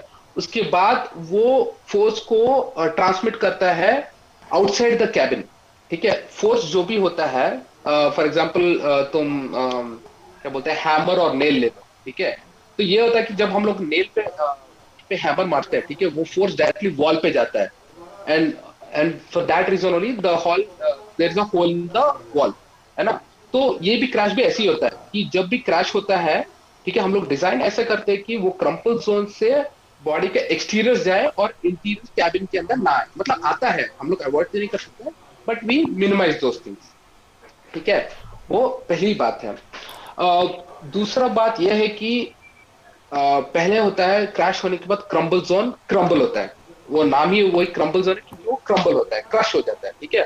उसके बाद जो भी फोर्सेस होता है वो जाता है रेडिएटर को, ठीक है, क्योंकि गाड़ी का या पावर ट्रेन का सबसे पहला पार्ट जो रोड पे फेस करता है, जो फ्रंट साइड फेस करता है, वो होता है रेडिएटर, ठीक है। तो रेडिएटर के बाद आजकल की गाड़ी के तुम कुछ भी उठा के देख लो and you have to compare it with the previous generation cars, ठीक है। तो रेडिएटर और इंजन के बीच में ज्यादा गैप पहले नहीं होता था, पर आजकल तुम देखोगे, मतलब अगर तुम अपने नेकेड आइज देखोगे और engineering stand point of view से देखोगे तो तुमको समझ में नहीं आएगा कि अरे इतना गैप क्यों छोड़ दिया है। पर उसमें रीजन होता है कि हम लोग रेडिएटर का ऐसे डिजाइन करते हैं कि वो क्रम्पल जोन का क्रश होने के बाद जो भी फोर्स आता है वो रेडिएटर पे आता है, ठीक है। रेडिएटर पे आके रेडिएटर पीछे घसीट के वो नीचे गिरता है, that is how we design it, ठीक है। और क्या होता है कि अगर रेडिएटर पीछे घसक के नीचे नहीं गिरता, अगर हम लोग ऐसे डिजाइन नहीं करते, तो क्या होता है कि रेडिएटर से जो भी फोर्स होता है वो इंजन पे जाता है, इंजन से गियरबॉक्स पे आता है, ठीक है। और ये इंजन गियरबॉक्स जो होता है वो एक सॉलिड लंप जैसा होता है, मतलब एक सॉलिड पार्ट जैसा होता है, ठीक है। तो हाँ, तो वो ज्यादा फोर्सेस एब्जॉर्ब नहीं करता है। तो जो भी क्रैश में होता है ना, उसमें दो पैरामीटर्स रहते हैं, एक है एब्जॉर्ब करना, एक है ट्रांसमिट करना, ठीक है। हाँ, तो ट्रांसमिट करना मतलब वो इंग्लिश में स्टैंडर्ड वर्ड होता है, वो डायरेक्टली पैसेंजर कंपार्टमेंट में अगर वो चले गए तो उसमें ट्रांसमिट करना बोलते हैं, ठीक है। एब्जॉर्प्शन मतलब क्रम्पल जोन, रेडिएटर, ये दोनों एब्जॉर्ब करते हैं, ठीक है। पर इंजन और गेयरबॉक्स कभी एब्जॉर्ब नहीं करते हैं, वो फोर्सेस डायरेक्टली ट्रांसमिट करते हैं। तो हम लोग जब भी व्हीकल या स्पेशली पावर ट्रेन डिजाइन करते हैं, हम सबसे पहले ये भी देखते हैं, जैसे मैंने बोला ना कि हमारे पास 150 साल या हर ऑटोमेटिव के पास अभी हिस्ट्री है, तो हम लोग ये श्योरली करते हैं कि जो भी फोर्सेस है वो इंजन और गियरबॉक्स में तक आने का मिनिमाइज करने का हम लोग मैक्सिमम ट्रायल करते हैं। तो मैक्सिमम फोर्सेस लेता है, एक है क्रम्पल जोन, दूसरा होता है रेडिएटर, ठीक है। और रेडिएटर, हाँ, रेडिएटर में मैक्सिमम फोर्सेस एब्जॉर्ब कर लेता है, और रेडिएटर भी जो भी होता है वो फिन्स का स्ट्रक्चर रहता है, तो उसका डिजाइन भी हम लोग स्पेसिफिकली कूलिंग के लिए करते हैं, दूसरा क्रैश के लिए, ठीक है। तो जैसे रेडिएटर का फोर्सेस कम हो जाता है, तो इवेंचुअली वो पैसेंजर का कंपार्टमेंट में भी कम हो जाता है। But there are special parts that are design just to eliminate that forces. जैसे मैं स्टार्टिंग में बोल रहा था कि प्लास्टिक पार्ट्स आजकल काफी, हाँ, प्लास्टिक पार्ट्स काफी आजकल रोल प्ले कर रहे हैं, specially in places of crash. तो हम लोग वो भी करते हैं, मतलब एज इंजीनियर्स की प्लास्टिक पार्ट्स भी स्पेशली डिजाइन करते हैं जो शॉक एब्जॉर्ब करता है, जो हम लोग बोलते हैं ना शॉक एब्जॉर्ब और शॉक ट्रांसमिट। तो हम लोग, हाँ, तो आजकल प्लास्टिक पार्ट्स कुछ मटेरियल ऐसे डेवलप हुए हैं जो एब्जॉर्ब ज्यादा करता है और ट्रांसमिट कम करता है, तो हम लोग ऐसे पार्ट्स भी यूज करते हैं। तो ओवरऑल प्रोसेस हम लोग ये ट्राई करते हैं कि जितना कम फोर्सेस होगा उतना कम फोर्सेस कंपार्टमेंट में आने का हम लोग। बेसिकली अभी क्या है कि एक मिसकंसेप्शन लोगों में ये रहता है कि अगर कार कहीं भी एक्सीडेंट होता है और अगर वो आगे पीछे से क्रम्पल हो गई, इसका मतलब उसकी बिल्ड क्वालिटी खराब है। And the very reason why I made actually detail video on this, और तभी मैंने आपसे स्पेसिफिकली ये क्वेश्चन पूछा कि हमेशा if a car crumples doesn't mean कि वो उसकी बिल्ड क्वालिटी खराब है, पैसेंजर कंपार्टमेंट सही है या नहीं वो मैटर करता है। तो लोग सोचते हैं कि जब भी वीडियोस देखते हैं सोचते हैं कि अरे कार का आगे पार्ट पूरा उड़ गया, कार का पीछा पार्ट उड़ गया, तो मैं क्या बोलता कि उड़ गया वो अच्छी बात है, तुम तो नहीं उड़े, तुम तो रह गए। तो मैं क्या बोलता कि देखो, क्रैशेस जो भी होते हैं वो काफी टाइप्स के होते हैं। हम लोग एक हाँ, क्रैश काफी टाइप्स के होते हैं, तो हम लोग एक क्रैश को देख के बता नहीं सकते कि हाँ ये गाड़ी स्टिफ है या नहीं, ठीक है। पर हर वीडियो से हम लोग को कभी इंफरेंसेस निकालना पड़ता है या पड़ सकता है। तो मैं क्या बोलता हूँ कि जब भी क्रैशेस होता है, ठीक है, गाड़ी का आगे पार्ट या पीछे पार्ट छोड़ दो, मैं बोलता हूँ कि गाड़ी का ए पिलर्स देखो, विंडशील्ड देखो, बी पिलर्स देखो, हाँ, तो उसमें समझ में आता है कि गाड़ी का स्ट्रेंथ कितना अच्छा है। क्या बोलता हूँ, फॉर एग्जाम्पल बताता हूँ, देखो अगर मतलब ये सिर्फ बॉल पार्क के हिसाब से बताता हूँ, ठीक है। पर अगर कुछ क्रैश में, ठीक है, साइड मिरर्स या साइड का जो क्या बोलते हैं विंडशील्ड रहता है, ठीक है, अगर वो टूटा ना, it's actually good, that means that the forces have travelled from the compartment and it has gone to the side mirrors, ठीक है। अगर साइड मिरर्स पूरा इंटैक्ट है और आगे का कांच टूट रहा है, ठीक है, that means it is little tricky. But again मैं बस ऐसे नहीं बोल रहा कि ऐसे ही होना चाहिए करके, क्योंकि क्रैशेस काफी टाइप के होते हैं, ठीक है, 10 mm यहाँ वहाँ it can make a lot of difference, but हम लोग एक ग्लोबल स्टैंडर्ड रहता है और उसके हिसाब से ही हम लोग करते हैं. But these are just standard observations that we can pick from any accident कि ए पिलर इंटैक्ट है या नहीं, विंडशील्ड इंटैक्ट है या नहीं. और फिर से मैं बताना चाहता हूँ, गाड़ी का आगे पोर्शन उड़ गया अच्छी बात है, पीछे पोर्शन उड़ गया अच्छी बात है, पैसेंजर सेफ होना चाहिए. एग्जैक्टली वो बहुत इंपॉर्टेंट है. और एक्चुअली में ये ना मतलब पता नहीं क्यों इस चीज़ को लेकर लोगों में बहुत ज़्यादा मिसकंसेप्शन है. कई लोगों को लगता है कि आगे उड़ गया मतलब गाड़ी खराब है, मतलब दे एक्चुअली डिस्कार्ड इट कि नहीं मतलब वो हो गया तो बेकार है, गाड़ी की बिल्ड क्वालिटी बेकार है. ये चीज़ तो है, मतलब जो भी ये मिसकंसेप्शन होता है आजकल एक्चुअली ये YouTube, WhatsApp वो सब आने के ये सब मिसकंसेप्शंस काफी बढ़ गए हैं. इसीलिए मेरा पता है, इसीलिए मैं इस चीज़ को इतना ज़्यादा मतलब वो करता हूँ कि मिसकंसेप्शन को हटाना बहुत ज़रूरी है. तभी मैंने ना जब भी था, मैं आपको उस दिन भी बता रहा था कि आपको पॉडकास्ट पे लाऊंगा तो ये सारी चीज़ों पे बात करूँगा, और इस चीज़ को मैं चाहता हूँ कि ज़्यादा से ज़्यादा लोग देखें समझें. तो आज ही एक वो आया था ना कि एक लेटेस्ट स्टडी था, मैं स्टडी का नाम बोल रहा हूँ, जिसमें था कि even if you are in the safest car in the world, if you are not buckling up, अगर सीट बेल्ट नहीं डाल रहे हो तो मतलब आपकी इट विल नॉट फंक्शन. तो ये चीज भी आप बता दो. तो सबसे पहले ऐसा होना चाहिए था कि मैं बोलता हूँ कि एक्चुअली वोल्वो का एक एड आया था बस 2-3 महीने पहले, जो जब उन्होंने seat belt first time introduce किया था 3-point सीट बेल्ट, तो there was a lot of backlash. मतलब कंज्यूमर से बोल रहे थे कि you are snatching away freedom, क्योंकि उस टाइम तक बिना सीट बेल्ट के गाड़ी होते थे 1960s में, ठीक है. फिर वोल्वो ने जब इंट्रोड्यूस किया और मैंडेटरी किया तो काफी मैन्युफैक्चरर्स हंस रहे थे कि क्या है तुम लोग वो पेटी बनवा रहे हो लोगों से, लोग जोकर जैसे दिख रहा है. बट इवेंचुअली अभी देखोगे तो हर मैन्युफैक्चरर, ठीक है, वही सीट बेल्ट यूज कर रहे हैं, ऑफकोर्स विद अपग्रेडेशन. तो उन्होंने तो पेटेंट भी ओपन कर दिया था लोगों ने. वही तो मैं बता रहा हूँ ना. तो अरे अगर कोई इन्वेंशन, मैं ऐसे ही बताता हूँ, ठीक है, अगर कुछ भी चीज कुछ साल पहले डिजाइन हुआ, स्पेशली वो 60 साल पहले डिजाइन हुआ और वो अभी भी यूज हो रहा है, उसका मीनिंग ये है कि वो एकदम सॉलिड डिजाइन है, ठीक है, क्योंकि काफी टेक्नोलॉजी आ चुके हैं, मैं ऐसे ही बोलता हूँ, ठीक है, अगर मैं आज कुछ डिजाइन कर रहा हूँ, ठीक है, अगर वो 4-5 साल के बाद फेज आउट हो रहा है, that means it's not a good design, frankly speaking, ठीक है. पर अगर मैं आज कुछ डिजाइन किया और वो 50 साल के बाद भी यूज हो रहा है, that means it's a fantastic design. It's such a fantastic design कि 50 इयर्स बाद भी इतना कंप्यूटराइज होने के बाद भी, इतना स्टैंडर्ड्स आने के बाद भी हम लोग 50 साल पुराना डिजाइन यूज कर रहे हैं, that means it's a fantastic design.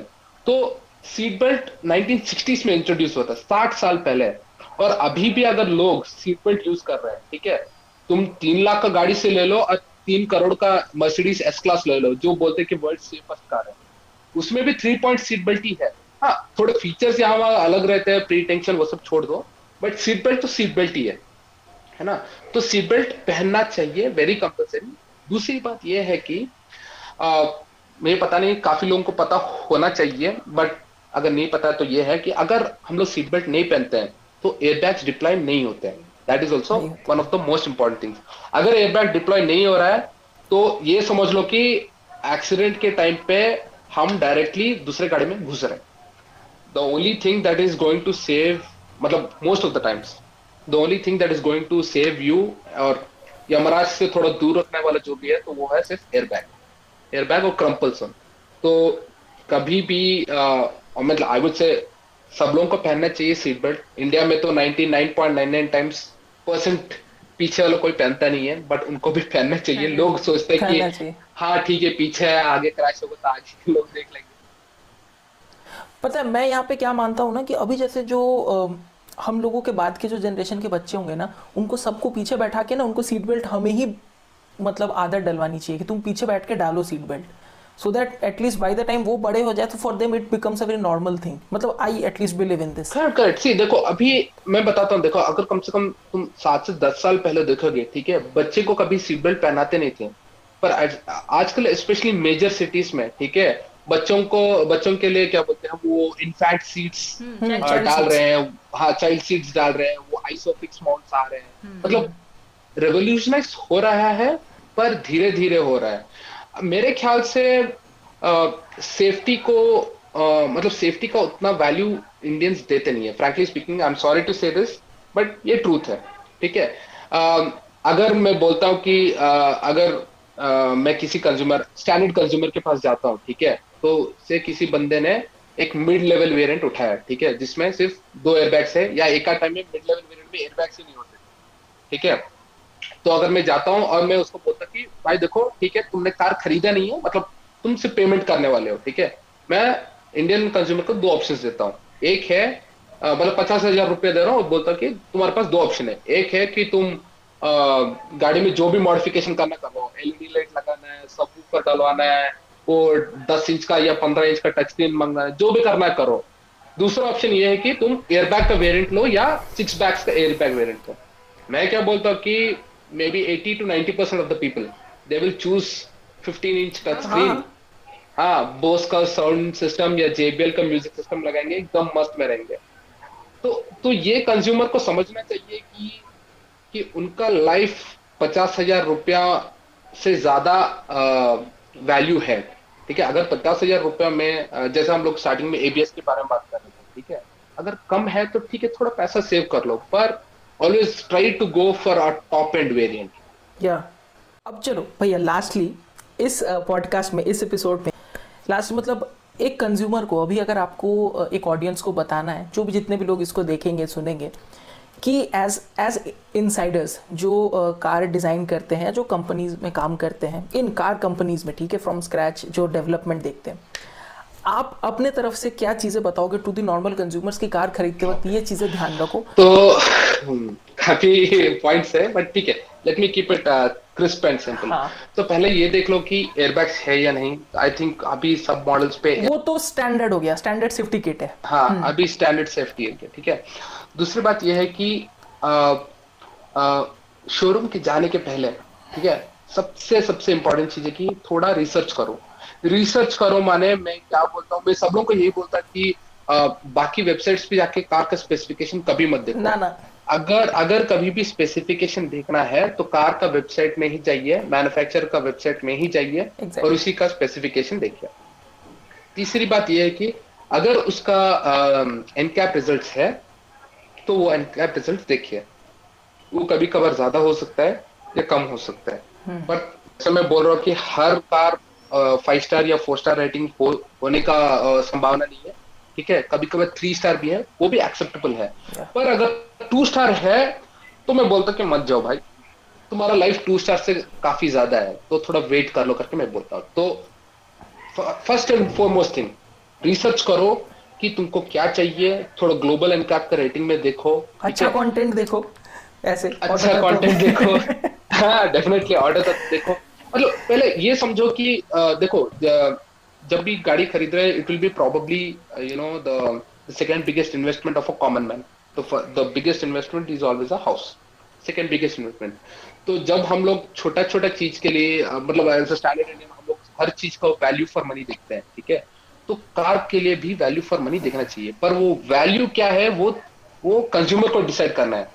Value माने फ्यूल इकोनॉमी है, वैल्यू माने मेंटेनेंस है, वैल्यू माने सेफ्टी, वो पहले कंज्यूमर को डिसाइड करना है। मैं बोलता हूँ मेरे हिसाब से देखो तो safety is a first priority, ठीक है। तो रिसर्च कर लो, ठीक है। तीसरी बात यह है कि बिना टेस्ट ड्राइव के गाड़ी मत खरीदो। That is one of the most important. No matter कितने भी वीडियोस देखे, कितने भी रिव्यूज पढ़े, खुद टेस्ट ड्राइव करना बहुत जरूरी है, खुद। हाँ, क्योंकि क्या होता है कि एक कंज्यूमर का एक क्या बोलते हैं रिक्वायरमेंट्स रहता है, ठीक है। और कभी कभार वीडियो या फोटोस में देखने में एकदम फैंटास्टिक रहता है, ठीक है, पर रियलिटी में आने में काफी चेंजेस रहता है, ठीक है। चौथी बात, अपना बजट पहले फिक्स करो, ठीक है। अगर बजट में सेफ्टी वेरिएंट के हिसाब से या कुछ भी वेरिएंट, ठीक है, जो आपको पसंद है 15-20 हजार या 30 हजार ज्यादा है, तो आप फिर से एक बार कैलकुलेट करो, ठीक है, कि क्या आप वो एक्स्ट्रा स्ट्रेच ले सकते हैं या नहीं, ठीक है। और ये भी देखिए कि जब वो आप एक्स्ट्रा स्टेप ले रहे हैं तो उसमें क्या क्या फीचर्स आ रहे हैं। फॉर एग्जाम्पल मैं बताता हूँ कि कुछ कुछ वेरिएंट्स में मैंने काफ़ी गाड़ी में मैंने ऑब्जर्व किया है कि फॉग लैंप्स आते हैं या डीफॉगर आता है या ऑटो एसी आते हैं। मेरे ख्याल से उसके लिए 40-50 हजार रुपया लगाने का कुछ फायदा नहीं है, बिल्कुल भी नहीं है, क्योंकि एसी ऑटो है ठीक है, यहाँ वहाँ मतलब थोड़ा नॉब वॉब घुमा सकते हैं, पर उसके लिए 50 हजार रुपये खर्चा करने की जरूरत नहीं है। मैं क्या बोलता हूँ कि उससे थोड़ा अगर 50 हजार में कुछ बेटर गाड़ी आ रहा है with better safety, you go for that, है ना। पर सिर्फ और ऐसे कि कुछ ट्रिम में अगर ज्यादा ऑप्शंस आ रहे हैं जैसे कि 6 एयरबैग्स आते हैं, 50 हजार का अंतर है, तो मैं क्या बोलता हूँ कि ले ही लो, 50 हजार ज्यादा लगा रहे, क्योंकि गाड़ी खरीद रहे हो तो वो 10 साल का अफेयर है, ठीक है, बीवी बच्चे और गाड़ी ये तीनों एकदम बड़ा अफेयर है लाइफ में, तो तीनों में एकदम कभी भी जो भी इन्वेस्टमेंट करना है, जैसे आप अपने बच्चे को अच्छा स्कूल में यू नो भेजने की सोचते हो, अपनी बीवी के लिए अच्छे गहने या बीवी अपने पति के लिए अच्छा सामान खरीदने के लिए जैसे देखते हैं वैसे ही जब भी गाड़ी पे इन्वेस्टमेंट कर रहे हैं अच्छा इन्वेस्टमेंट करो, ठीक है, ताकि जैसे मैंने स्टार्टिंग में बोला था the more respect you give to the car the better it will take care of you. Exactly, ये भी मैं भी कहता हूँ कि love your machine and the machine will love you back, simple सी बात है। डेफिनेटली। और मोस्ट इम्पोर्टेंटली गाड़ी खरीदने के बाद, ठीक है, मोस्ट कभी भी जोश में मत जाना, एटलीस्ट फॉर फर्स्ट 1000 किलोमीटर्स गाड़ी को समझो कि गाड़ी का थ्रॉटल रेस्पॉन्स कैसा है, गाड़ी का ब्रेकिंग कैसा है, गाड़ी का हैंडलिंग कैसा है। Specially for youth you have enough time to impress girls, ठीक है, गाड़ी पहले समझ लो, ठीक है, master the vehicle and then you can do all the. पता है, इसीलिए ना मैं भी इस चैनल पर अक्सर मुझे लोग कहते हैं कि ये गाड़ी आज लॉन्च हुई, आप इसका भी रिव्यू ले। मेरे को लगता है कि अगर रिव्यू भी डालना है तो कम से कम एक लंबा रिव्यू डालना चाहिए, मतलब एक अच्छे खासे टाइम के बाद, क्योंकि नई गाड़ी और एक 10 दिन बाद की गाड़ी में भी डिफरेंस आ जाता है, जैसा कि आप बता रहे थे। राइट। और ऐसा है ना कि मतलब जब हम लोग ज्यादा कंटेंट रिव्यू करते हैं, ठीक है, तो फॉर एग्जांपल मैं बताता हूँ, अगर मतलब मैंने काफी गाड़ियां मैंने चलाया है, ठीक है, तो एक गाड़ी का मतलब मेरा ओपिनियन बताने के लिए मुझे ज्यादा टाइम नहीं लगेगा, मुझे सिर्फ 2 घंटे एनफ है। मुझे डिफरेंट टेरेन्स चाहिए गाड़ी को समझने के लिए मोर, क्योंकि जैसे मैं बोल रहा हूँ ना कि क्योंकि एज ऑफ दिस डेट मैंने कम से कम 100 टाइप्स से ज्यादा वेरिएंट्स चला है, तो मुझे पता है कि गाड़ी कैसे हैंडल होता है, ठीक है। पर जो भी कंज्यूमर गाड़ी खरीदता है ना, वो उतने टाइप्स कभी करते नहीं है। Definitely. हम लोग ऑटो एंथुसियास्ट है, पर हर कंज्यूमर ऑटो एंथुसियास्ट नहीं होता है, ठीक है। हाँ, तो वो चलाते हैं मे बी 2-3 गाड़ी लाइफ में, या फ्रेंड का, पापा का, भाई का, कजिन का, कहीं ना कहीं चलाते हैं, तो उनको ज्यादा पिक्चर नहीं रहता है कि हाँ ऐसा भी हो सकता है, ऐसे भी हो सकता है करके। तो इसीलिए मैं बोलता हूँ कि गाड़ी को समझो, ठीक है, टेस्ट ड्राइव। अगर हाँ, मोस्ट इम्पॉर्टेंट थिंग, जब हम लोग टेस्ट ड्राइव करते हैं, ठीक है, तो जो भी क्या बोलते हैं बंदा जो आपके साथ बैठता है, ठीक है, वो एक स्पेसिफिक रूट पे ले जाता है, ठीक है, मोस्ट ऑफ द टाइम्स वो रूट हर बार अच्छे रहते हैं, ठीक है। मैं क्या बोलता कि अगर गाड़ी खरीदना है तो you try in different terrains, ठीक है, थोड़ा गड्ढे वाला रोड ले जाओ, स्पीड ब्रेकर्स पे ले जाओ, स्पीड ब्रेकर पे थोड़ा फास्ट माने 100-150 60-70 मैक्सिमम, ठीक है, वो भी सिटीज है, ठीक है, मैक्सिमम। हाँ, ट्रैफिक पे चलाओ, खाली रोड पे चलाओ, अगर ग्राउंड मिला तो ग्राउंड पे चलाओ। वो लोग बोलते नहीं सर मैनेजर बोला ना जाना, नहीं बोला, अगर तुम ऐसे बिहेव करोगे तो मैं गाड़ी नहीं खरीदूंगा। मैं एटलीस्ट मैं तो अक्सर ये कहता हूँ भैया कि मतलब अगर आप एंथुजियास्ट नहीं हो, सब नहीं होते, हम लोग एंथुजियास्ट है, तो जब गाड़ी रिव्यू कर रहे हैं तो एक तो अपनी एंथुजियास्ट मेंटेलिटी को थोड़ी देर के लिए साइड में रख के एक जेन्युइन नॉर्मल कस्टमर की तरह सोचना चाहिए। और अगर कस्टमर जा रहा है करने तो कम से कम 3 बार तो एक गाड़ी को चला लो, 3 बार अलग अलग टाइम पर चलाओ, जरूरी नहीं एक ही दिन, लेकिन 3 बार चलाने से एटलीस्ट आपको एक हो जाता है कि हाँ ये गाड़ी कितना मेरे रिक्वायरमेंट्स को फुलफिल कर रही हो, मालूम तो चली जाता है। करेक्ट। एंड मैं ये भी बताना भूल गया कि जब भी गाड़ी टेस्ट ड्राइव कर रहे हैं, ठीक है, जैसे मैंने बोला कि डिफरेंट टेरेन्स या डिफरेंट टाइप्स ऑफ रोड्स पे चलाओ, ऐसे भी चलाओ कि 2 टाइप्स में चलाओ, एक है पूरा फैमिली के साथ, एक है बिना फैमिली के साथ, ठीक है, क्योंकि जब लोड रहता है तो गाड़ी एक जैसा बिहेव करता है, और जब गाड़ी पे लोड नहीं रहता तो एक जैसा बिहेव करता है ना। तो गाड़ी को मोर और लेस थोड़ा समझने में देखो, फिर से याद रखना चाहिए कि हम लोग कम से कम 4.5 से 10 लाख रुपया हम लोग लगा रहे गाड़ी पे, तो हम लोग अगर 2 साल या 3 साल या 5 साल का अर्निंग्स लगा रहे हैं, then we have to be much more careful when we are finalising the vehicle. तो कभी भी शर्माओ मत, ठीक है। 5 बार टेस्ट ड्राइव करना है, 10 बार टेस्ट ड्राइव करना है, करो। बट अगर जब हम लोग पैसा लगा रहे हैं डाउन पेमेंट के लिए, ठीक है, वो जब हम लोग पैसा लगा रहे then we have to be 100% sure कि this is the car that I am going to buy. And जब भी टेस्ट ड्राइव करने के बाद घर जाओगे, ठीक है, 2-3 बार सोचो। और मैं ये भी बोलता हूँ कि टेस्ट ड्राइव जिस दिन करोगे उसी दिन डाउन पेमेंट मत करो या एडवांस मत दो। घर जाओ, सोचो, ठीक है। और उसके अलावा तुम जो भी गाड़ी टेस्ट ड्राइव कर रहे हो, ठीक है, फॉर एग्जाम्पल बताता हूँ कि लोगों का अभी भी टाटा मोटर्स को उतना खास इंप्रेशन नहीं है। काफी लोग अभी भी मेरे सर्कल में जो भी है वो अभी भी सोचते हैं कि टाटा मोटर्स का जो 90s का वही इंडिका वाला माइंडसेट रहता है। अग्री, वो कई बार सजेस्ट भी करता हूँ ना, तो भी लोग इस चीज को थोड़ा सा 2 बार पूछते हैं कि अच्छा कोई और में भी बता ही दो। वो एग्जैक्टली हाँ। तो ये भी याद रखना चाहिए कि फॉर एग्जाम्पल अगर आपको एक ही गाड़ी पसंद है, मतलब फॉर एग्जाम्पल स्पेक देख लिया, काफी यूट्यूब वीडियोस देख लिया, कोरा देख लिया, सब कुछ देख लिया, आपको एक ही गाड़ी पसंद है, हाँ, तो मैं क्या बोलती कि उसी सेगमेंट में डेफिनेटली और 2 या 3 गाड़ी रहेंगे। इंडिया में ऐसे कोई सेगमेंट नहीं है जिसमें सिर्फ एक ही गाड़ी अवेलेबल है, एक भी नहीं। तो कम से कम 2 या 3 कॉम्पिटिटर रहेंगे। आई वुड सजेस्ट कि मैं भी बोलता हूँ कि देखो मेरा पर्सनल फेवरेट्स कुछ रहता है, ठीक है, मैं नाम नहीं लूंगा, हर एक का बायस रहता है ऑब्वियसली, हाँ। तो मैं क्या बोलता हूँ कि तुम ये गाड़ी चलाओ, ठीक है, ये गाड़ी में ये प्रोस है, ये कौन सी, ये सब चलाओ, और इसके अलावा बाकी भी ट्राई करो, क्योंकि मुझे जो पसंद इसमें आता है वो तुमको पसंद आ भी नहीं सकता। पता है एक बहुत ही भैया इसमें एक चीज मैं ऐड ऑन करना चाहूंगा, इसीलिए ना मैं जब भी लाइव सेशन करता हूँ या किसी को भी कुछ भी जो पूछते हैं, मैं कभी उनको एक गाड़ी नहीं बताता। मैं उनको कहता इस सेगमेंट में आप कम से कम 2 या 3। I have made this a habit from day one कि मतलब जब लिखता भी था और जैसा आपका भी, मतलब ऑब्वियसली जो भी थोड़ा सा वो रहेंगे तो मानेंगे ही कि एक गाड़ी मत बताओ, कम से कम 2 या 3 गाड़ी बताओ, सो दैट उनको रहे कि हाँ चलो एक बार उसके में से आप चूज कर लो ना, because there is nothing known as a best car.